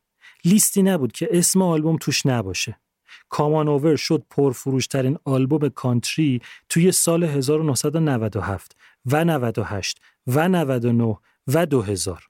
آلبوم 16 میلیون نسخه فقط تو آمریکا فروخت و شد هشتمین آلبوم پرفروش تاریخ این کشور و با فروش 40 میلیون نسخه تو کل دنیا تکرار می‌کنم 40 میلیون نسخه شد پرفروشترین آلبوم یه هنرمند خانم توی کل دنیا و پرفروشترین آلبوم استودیویی موسیقی کانتری در تمام دوران. رکوردایی که الان که 2019 ایم هنوزم واسه همین آلبومه. ذات هنری شنایا توی این آلبوم به بهترین شکل خودشو نشون می‌داد. اینطوری که انگار بذر استعداد و توانایی شنایا توی خاک پر از تجربه ماتلنگ کاشته شده باشه و نتیجه شده باشه یه همچین آلبومی. ماتلنگ که استاد قاطی کردن راک با پاپ بود همین کار رو توی آلبوم دوم و سوم شنایا با موزیک کانتری کرده بود. یعنی هسته آهنگا معمولا با شنایا بود. اون وقت ماتلنگ میومد فضا سازی رو روی همون چیزی که شنایا ساخته بود کامل می‌کرد. این دوتا آلبوم جز معدود آلبومایی که مات لنگ هم تهیه کننده بود هم آهنگساز مات یه کار عجیبم کرد که خیلی جواب داد سه تا نسخه مختلف از آلبوم درست کرد نسخه اول رو اسمشو گذاشت Original Country Version که درصد کانتریش بیشتر بود. این همون چیزی بود که 1997 منتشر شد. سال 1998 یه نسخه به اسم نسخه بین المللی ازش منتشر کرد که آهنگا رو اومده بود دوباره میکس کرده بود و درصد پاپشون رو برده بود بالا. سال 1999 هم یه نسخه بین المللی دیگه داد بیرون که میکس چند تا آهنگ رو دوباره عوض کرده بود. و اما خود آلبوم نسخه اصلی مد نظرمونه Come On Over 16 تا آهنگ داره به مدت 60 دقیقه که از این 16 تا 12 تاش single آلبوم بوده. بله 12 تا. که از این 12 تا واسه 9 تاش هم موزیک ویدیو ساختن. این خودش جاه طلبی مات لنگ رو نشون میده. تا اون موقع فاز آلبومای کانتری 7 تا آهنگ ارزون و کم خرج جمعا حدودا نیم ساعت. خیلی هم ساده و مهربان بود. اما اینجا اومدن یه ساعت موزیک ریختن تو آلبوم. اصلا پشت جلد آلبوم نوشته Hour of Music. آلبوم با آهنگ من I Feel Like a Woman شروع میشه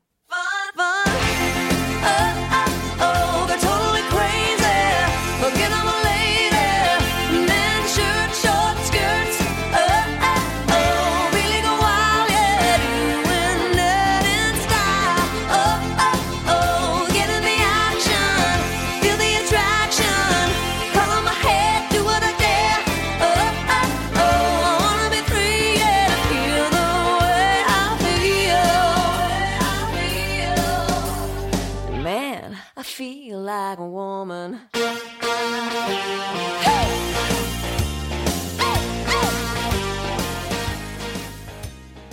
ماجرا این آهنگ برمیگرده به اون موقعی که شنایا توین توی کلوب کار می‌کرد. ایده ی آهنگم همون موقع ها اومده بود تو ذهنش.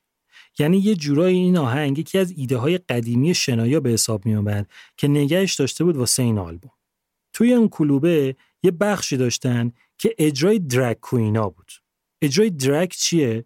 احتمالا دیده باشین اینکه مردا لباس زنونه میپوشن و آرایش زنونه می‌کنن و میرن روی استیج برنامه اجرا می‌کنن. خود واژه درگ معنی لغویش میشه لباس جنس مخالف پوشیدن که بهش کراس درسینگ هم میگن. شنایا اینا رو می‌دید که با چه ظرافتی آرایش می‌کنن که چقدر حواسشون به لباس پوشیدنشونه. شنایا از رفتار و کارهای اونا الهام گرفت که یه آهنگ در مورد حقوق خانوما بسازه.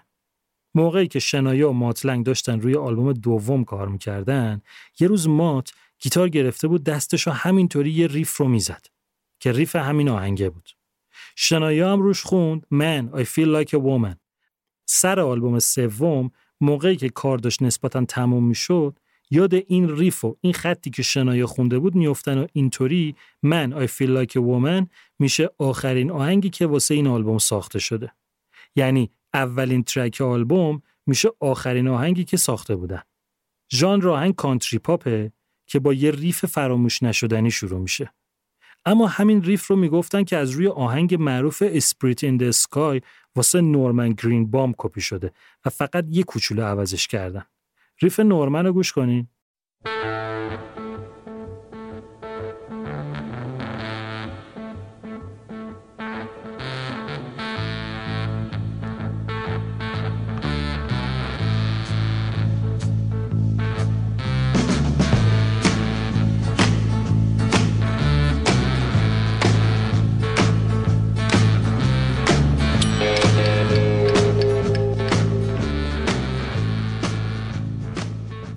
حالا یه بار دیگه ریفی که ماتلنگ ساخته رو گوش کنین. Let's go, girls. Come on. I'm going out tonight. I'm یکم شبیه اما نه اونقدری که بشه گفت کپیه. لیریکس آهنگم که گفتم در مورد حقوق خانوماست. اما نه اون مدل حقوقی که باید از مردا گرفته بشه. بیشتر برمیگرده مضمونش به اینکه خود خانوما باید خانوم بودن خودشون رو قبول کنن و باش حال کنن و کاری بکنن که دوست دارن بکنن. شنایا توین به خاطر این آهنگ جایزه گرمی بهترین اجرای خواننده زن موزیک کانتری رو هم گرفت. یه چیز جالبم در مورد ویدیوی آهنگ بگم. رابرت پالمر یه آهنگ داره به اسم Addicted to Love. قدیمی هم است. که توش پالمر یه لباس جدی و رسمی پوشیده و پشت سرش چند تا خانم دارن مثلا ساز می‌زنن. همشون هم عین هم آرایش کردن و عین هم لباس پوشیدن. واسه همین شبیه هم به نظر میان. چهرهشون هم سرد و بدون لبخنده نگاهشون هم بیروهه توی دهه 80 ویدیوی معروفی بود. شنایا توی ویدیوی خودش اومده همون رو چپه کرده. یعنی اومده یه لباس جدی پوشیده واسطاده اون وسط پشت سرش چند تا پسر. با آرایش و لباس یه شکل همونطوری سرد و بیروح دارن ساز می‌زنن. هر دو تا ویدیو رو بعدا می‌ذارم توی کانال تلگرام ببینید. آهنگ دوم I'm holding on to love.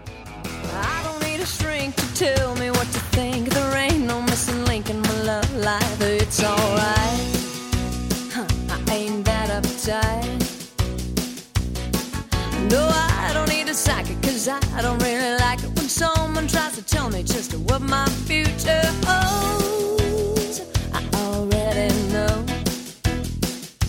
Your love keeps me alive. You're all I need to survive.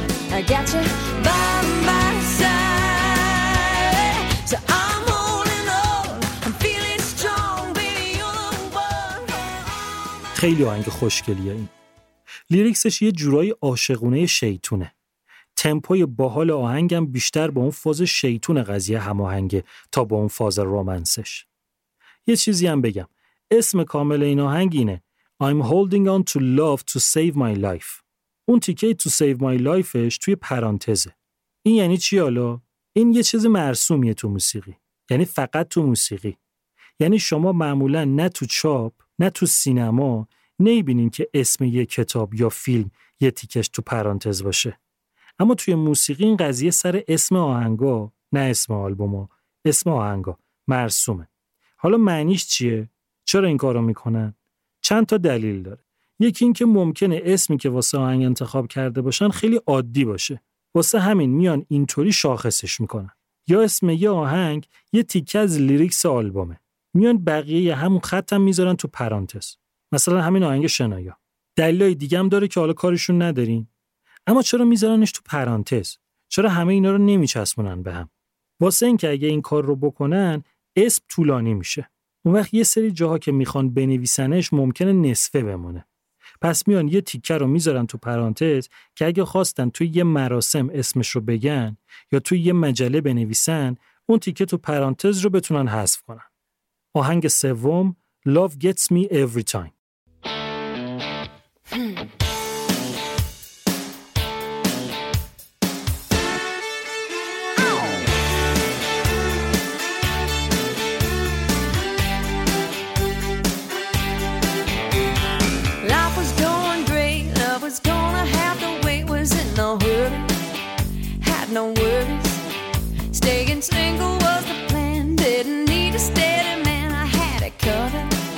till I discovered that love gets me every time.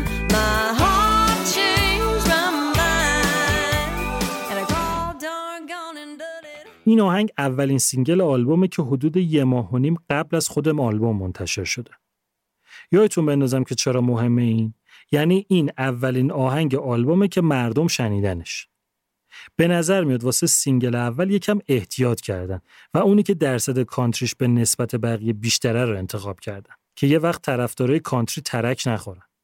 همین این که اصلا بتونن سینگل اول رو انتخاب کنن حدود سه هفته جلسه داشتن و بحث می‌کردن که آخرش شد این.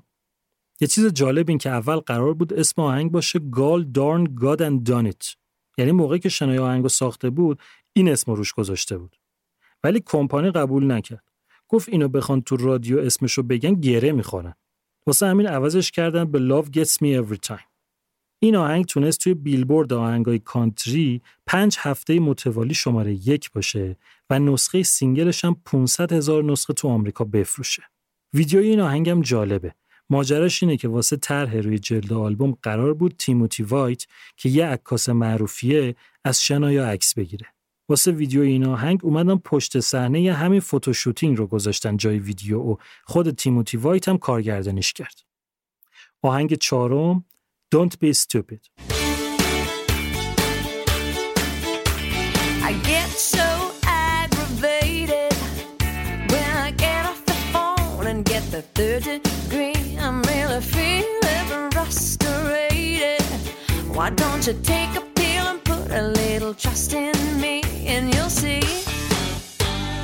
Don't freak until you know the facts. Relax. Don't be stupid. Don't be.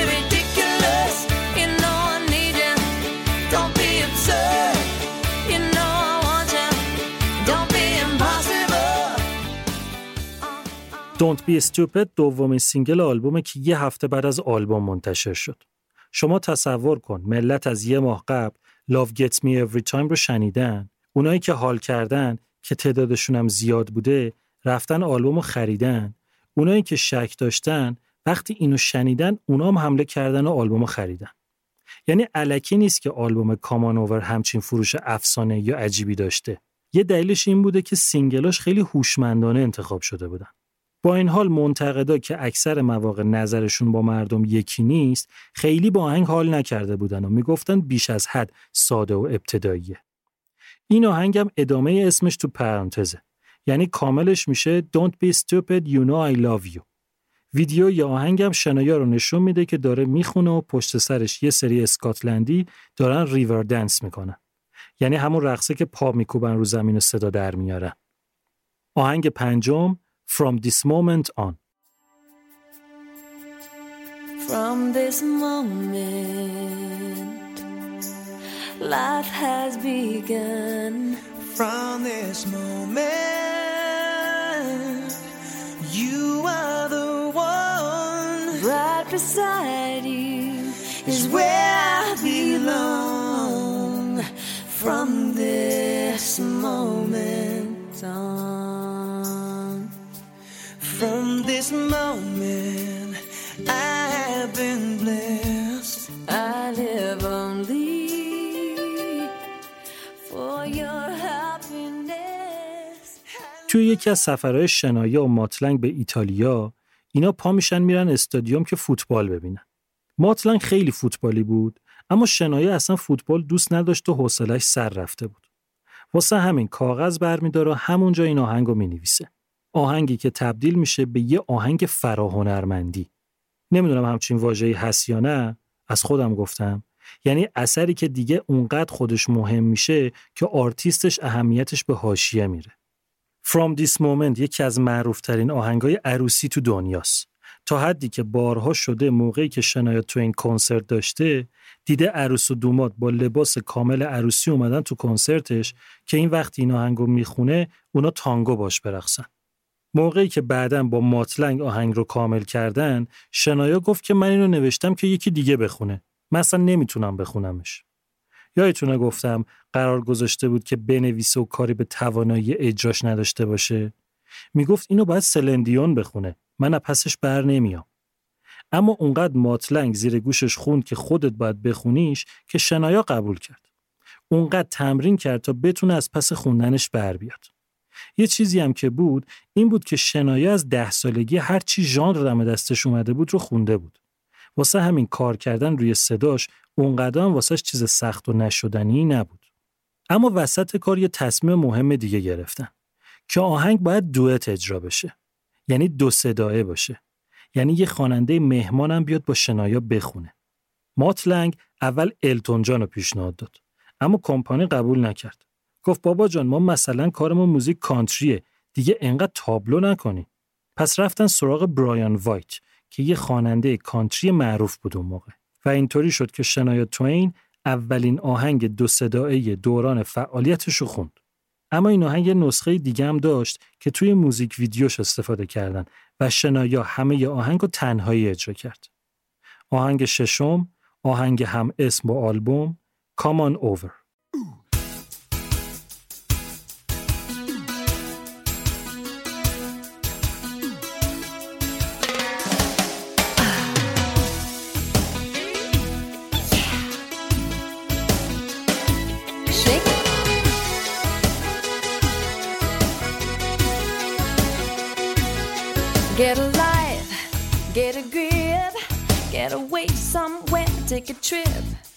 take a break, take control, take advice from someone you know. Oh, come on over, come on in, pull up a seat and take a load off your feet. Come on over, come on in. You can unwind. کامان اوور یه آهنگ خوشگل دیگه با تمپوی متوسط سال 2000 تونست جایزه گرمی بهترین آهنگ کانتری سال رو ببره. چیزی که جالبه اینه که درسته که آلبوم واسه 1997 بود اما چون دو تا نسخه دیگه توی دو سال بعدی هم ازش منتشر شد و تا سه سال هم هنوز داشتن سینگل ازش منتشر می‌کردن تونست چند سال توی Grammy Awards کاندید بشه. موزیک ویدیوی این آهنگم از تیکه های کنسرت دالاس شنایا توین توی سال 1999 ساخته شده. آهنگ بعدی، آهنگ هفتم، When.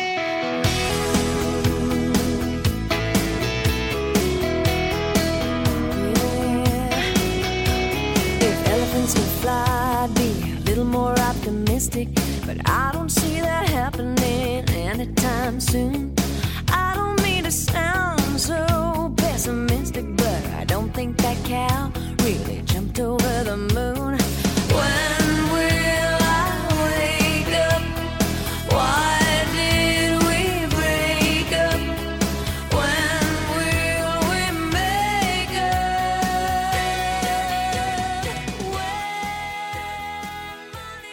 When تنها سینگل از دوازده تا سینگل آلبومه که جزو سینگل های آمریکا نبود و فقط توی کانادا و انگلیس پخش شد.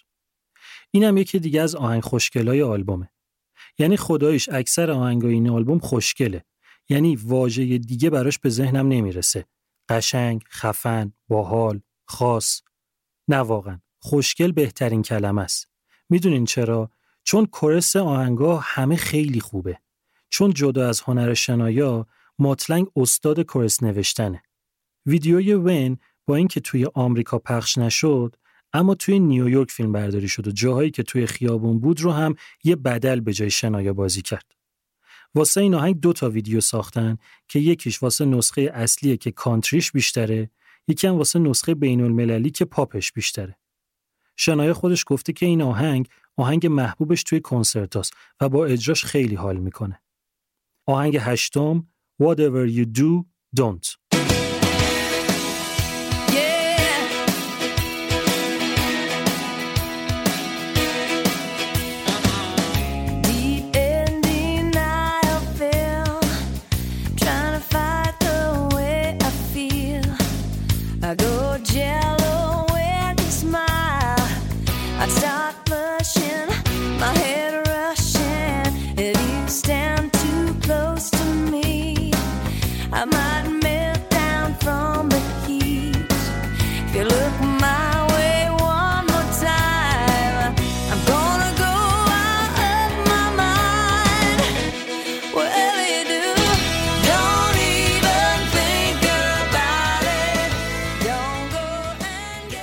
یه تخصصی که شنایا داره که خیلی هم توی این آلبوم خودش رو نشون میده رومنس با شیطنته. یعنی خیلی قشنگ می‌تونه یه لیریکسی بنویسه که عاشقانه است اما شیطونه.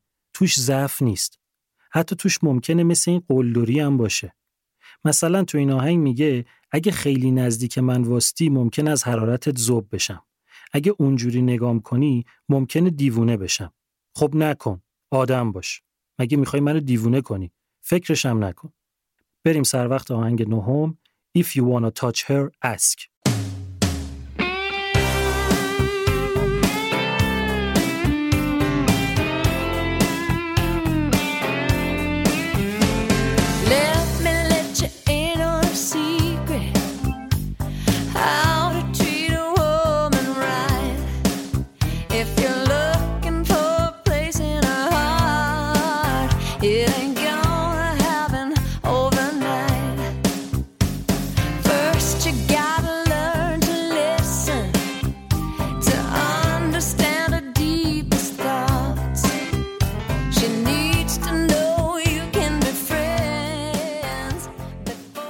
می‌بینین اسم آهنگا رو چقدر امریه؟ If you wanna touch her ask. یا Whatever you do don't. یا Don't be stupid. شنایا این قدرت رو از گذشته سختی که داشته گرفته. از قدرتی که باعث شده بود توی این همه سال در برابر مردا از خودش محافظت کنه. این آهنگم لیریکس جالبی داره. خطابش با آقایونه که چطور باید با یه زن برخورد کنن. اولش میگه که بذار یه رازی رو بهت بگم که چطور باید با یه خانم درست رفتار کنی. اگه دنبال جایی واسه خودت تو قلبش میگردی این قضیه یه شبه اتفاق نمیافته. اول باید یاد بگیری که حرفاش رو بشنوی و عمیقترین افکارش رو بفهمی.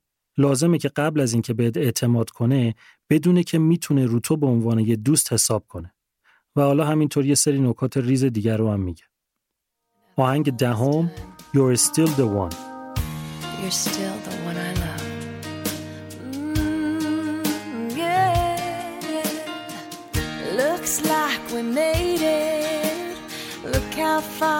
we've come, my baby. We might have took the long way. We knew we'd get there someday. They said, I bet they'll never make it. But just look at us holding on. We're still together, still going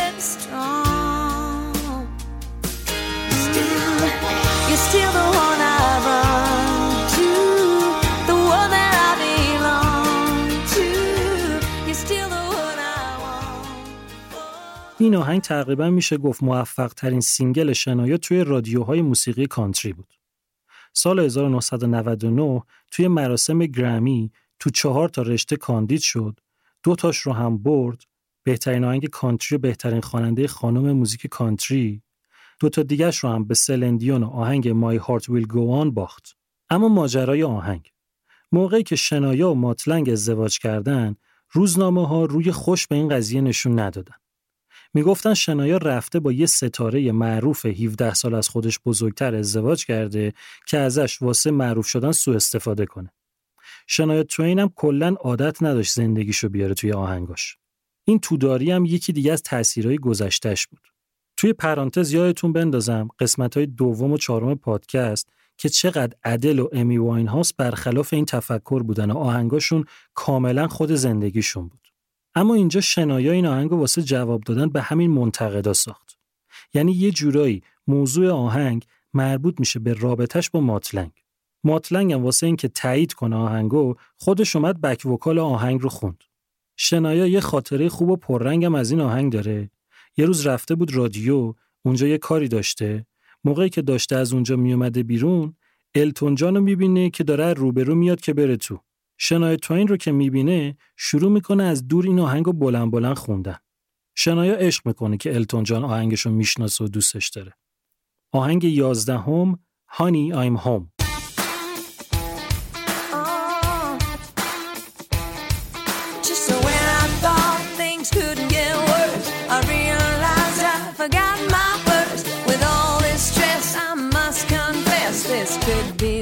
than PMS.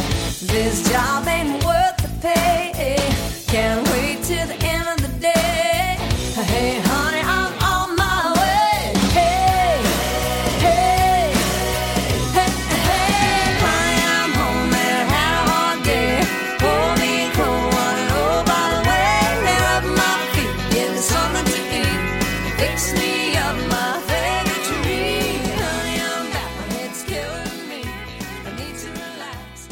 lyrics این آهنگ رو شنایا توین از آهنگ Take This Job and Shove It واسه جانی پیچک الهام گرفته. اونجا جانی در مورد کار کردن غر می‌زنه با نگاه مردونه. اینجا شنایا هم همین کارو می‌کنه منتها با نگاه زنونه. ویدیو این آهنگم با تیکه های کنسرت 1998 توی کنتاکی ساختن. واقعا واسه این که با حال و هوای ماجرا آشنا بشین لازمه این ویدیو رو ببینین. این رو هم به وقتش می‌ذارم توی کانال تلگرام. آهنگ دوازدهم That don't impress me much.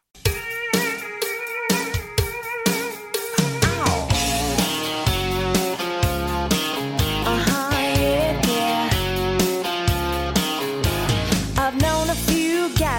they were pretty smart, but you've got being right down to an art.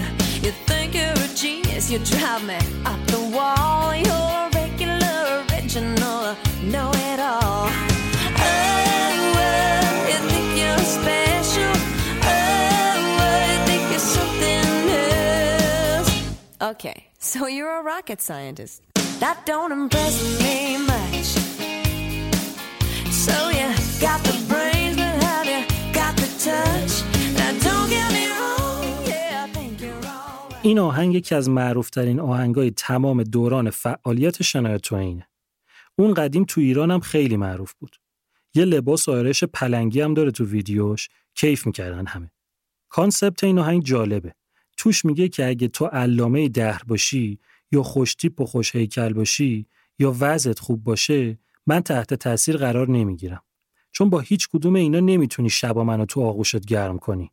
فارسیش مسخره است اما انگلیسیش قشنگ میشه. یه چیز بامزه این که توی lyrics اونجا که می‌خواد به طرف بگه خوشتیپ و مو قشنگی که باش من چیکار کنم میگه خب تو براد پیتی قبول اما من خوشم نمیاد یه بار ازش پرسیدن فازت چی بود که اسم براد پیتو تو آهنگ آوردی گفت اون موقع که داشته اینو میساخته قضیه رابطه براد پیت و گوئینت رو تو همه روزنامه ها بود. بعدم از براد پیت یه عکس لخت توی مجله پلیگرل چاپ کرده بودن. بله، پلی بوی سر جاش، پلیگرل هم داریم. خلاصه خوشش نیامده بوده و اینجا یه تیکه به اون انداخته. این آهنگ کلا فاز کانتریش کمه. vocal م یه طوریه که یه جایی شبیه narration میشه. یعنی آواز شبیه حرف زدن میشه. آهنگ سیزدهم Black Eyes Blue Tears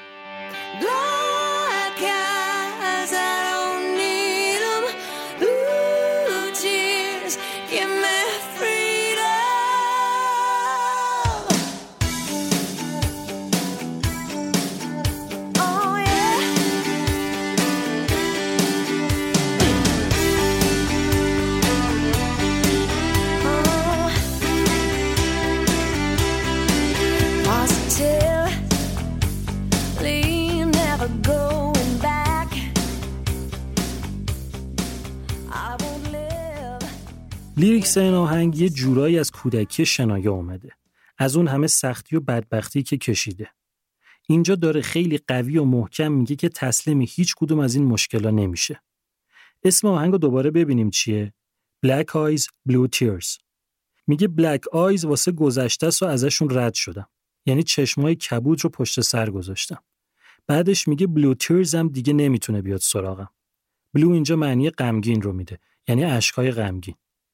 چهاردهمین آهنگ I won't leave you lonely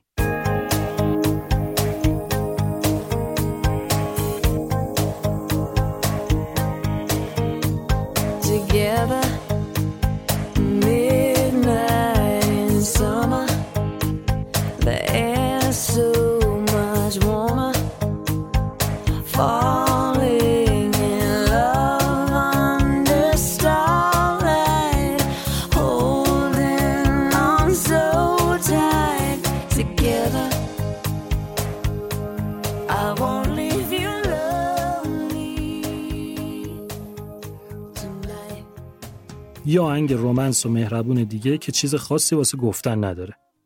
آهنگ پونزدهم Rock This Country.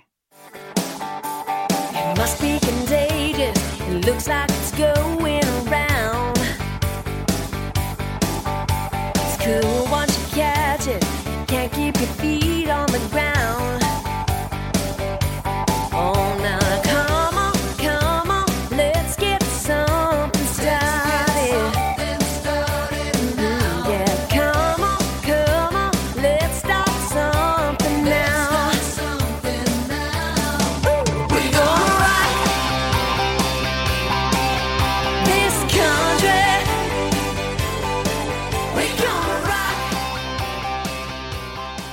این آهنگ سرحال و خوشحال و باحال ضعیفترین رتبه توی چارت موزیک کانتری رو نسبت به سینگل های دیگه آلبوم داره.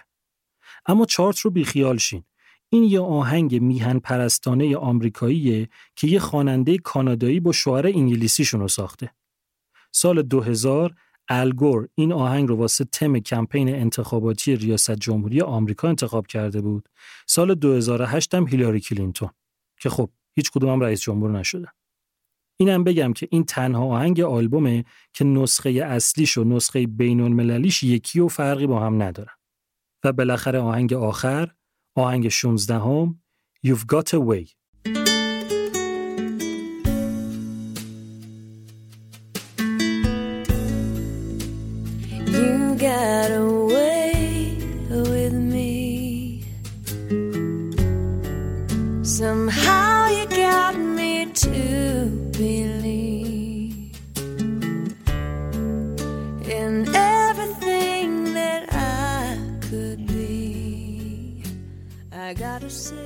این آهنگ موقعی که اومد اصلا ازش استقبال نشد.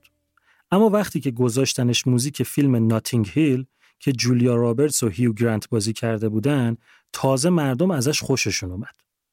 شنایا توین این آهنگ رو هیچ وقت تو کنسرتاش کامل و مستقل نخونده و همیشه با دو تا آهنگ دیگه به صورت medley اجراشون کرده. medley یعنی آرتیست چند تا آهنگش رو تیکه تیکه به هم میچسبونه و با هم اجراشون می‌کنه. show me just what love made do. It's in the way we make love. It's just the way.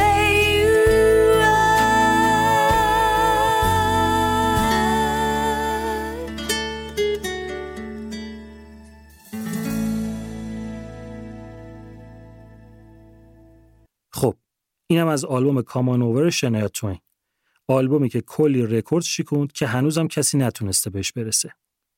یه چیز فقط بگم. اگه دقت کرده باشین چند بار گفتم پرفروشترین آلبوم استودیویی تاریخ موسیقی کانتری.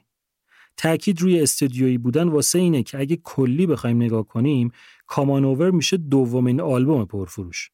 پرفروشترین آلبوم کانتری واسه آلبوم Double Live از گارس بروکسه. که از اسمش معلومه. کنسرت بود و استودیویی نبوده. ببینیم بعدش چی شد. پروسه درگیر بودن با آلبوم کامان اوور حدوداً دو سال طول کشید. یعنی از 1997 تا 1999 بعد از اون شنایا دو سالم به خودش استراحت داد تا شد 2001 که بچه دار شد. همون موقع ها آروم آروم شنایا و ماتلنگ شروع کردن به کار کردن روی آلبوم بعدی و یه سال بعد یعنی 2002 چهارمین آلبوم شنایا به اسم آپ منتشر شد.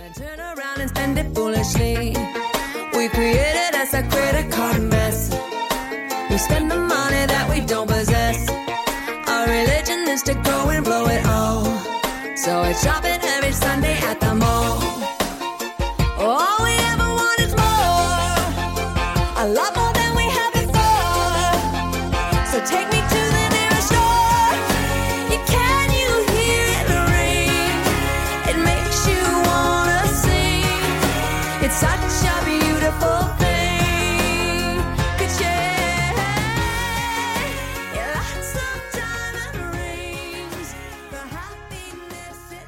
اون فرمول چند نسخه ای بودن خوب جواب داده بود. پس واسه این آلبوم هم سه نسخه منتشر کردن. نسخه سبز که کانتری و آکوستیک بود، نسخه قرمز که پاپ و راک بود و نسخه آبی که ورلد و دنس بود. همه چی عالی بود. شنایا تو اوج موفقیت بود. اون زندگی وحشتناک بچگیش و اون همه سختی و بدبختی رو بالاخره رد کرده بود. به هر چی که آرزوش رو داشت رسیده بود. شنایا جزو اولین هنرمندایی بود که موزیک پاپ رو با موزیک کانتری پیوند زده بود و تبدیلش کرده بود به یه موزیک 100 درصد موفق. شنایا نماد احساس و عشق پاک بود. ستاره کانتری بود، ستاره پاپ بود، ستاره راک هم بهش می‌گفتن.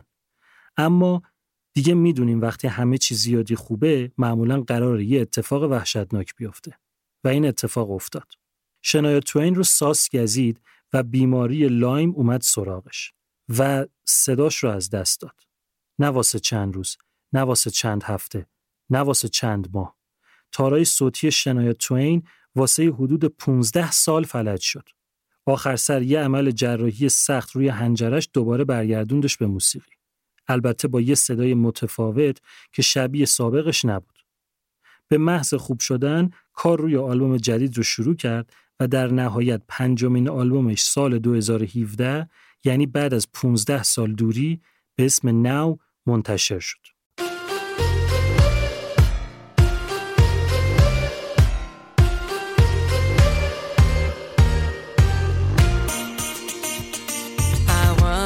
Just broken,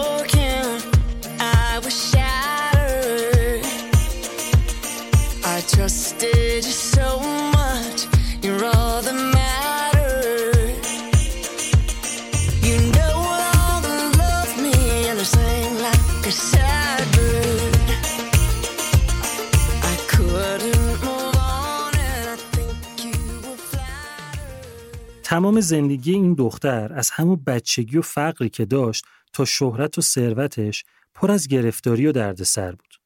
زمان خیلی با شنایا خوب تا نکرده بود.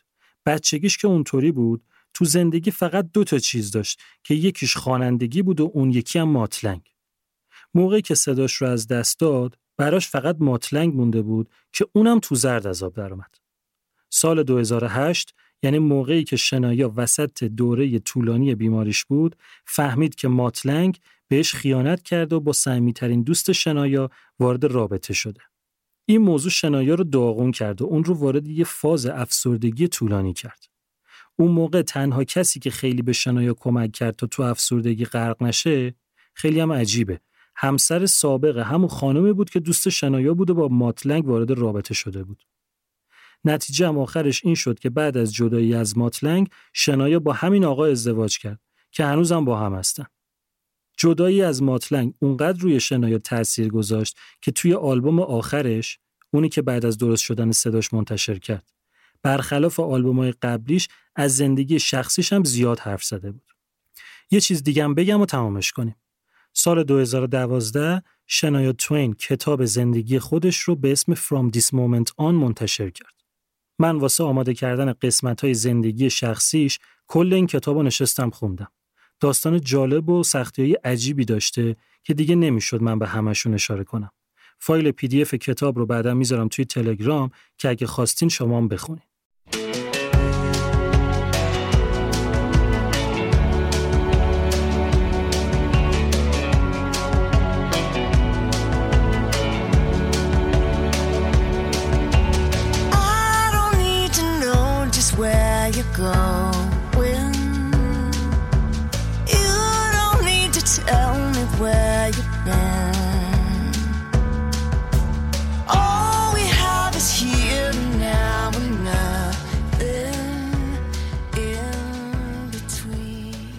چیزی که شنیدین قسمت هفتم پادکست آلبوم بود.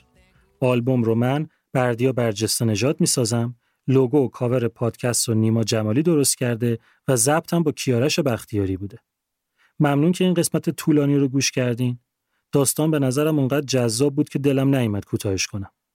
اگه پادکست آلبوم براتون جذابه اون رو به بقیه معرفی کنین و توی اینستاگرام و توییتر و تلگرام هم دنبالش کنین. آلبوم رو می‌تونین با اپهای پادگیر و سرویس دهندهای ایرانی پادکست گوش بدین. آهنگای این آلبوم هم با کمی تاخیر توی کانال تلگرام گذاشته میشه.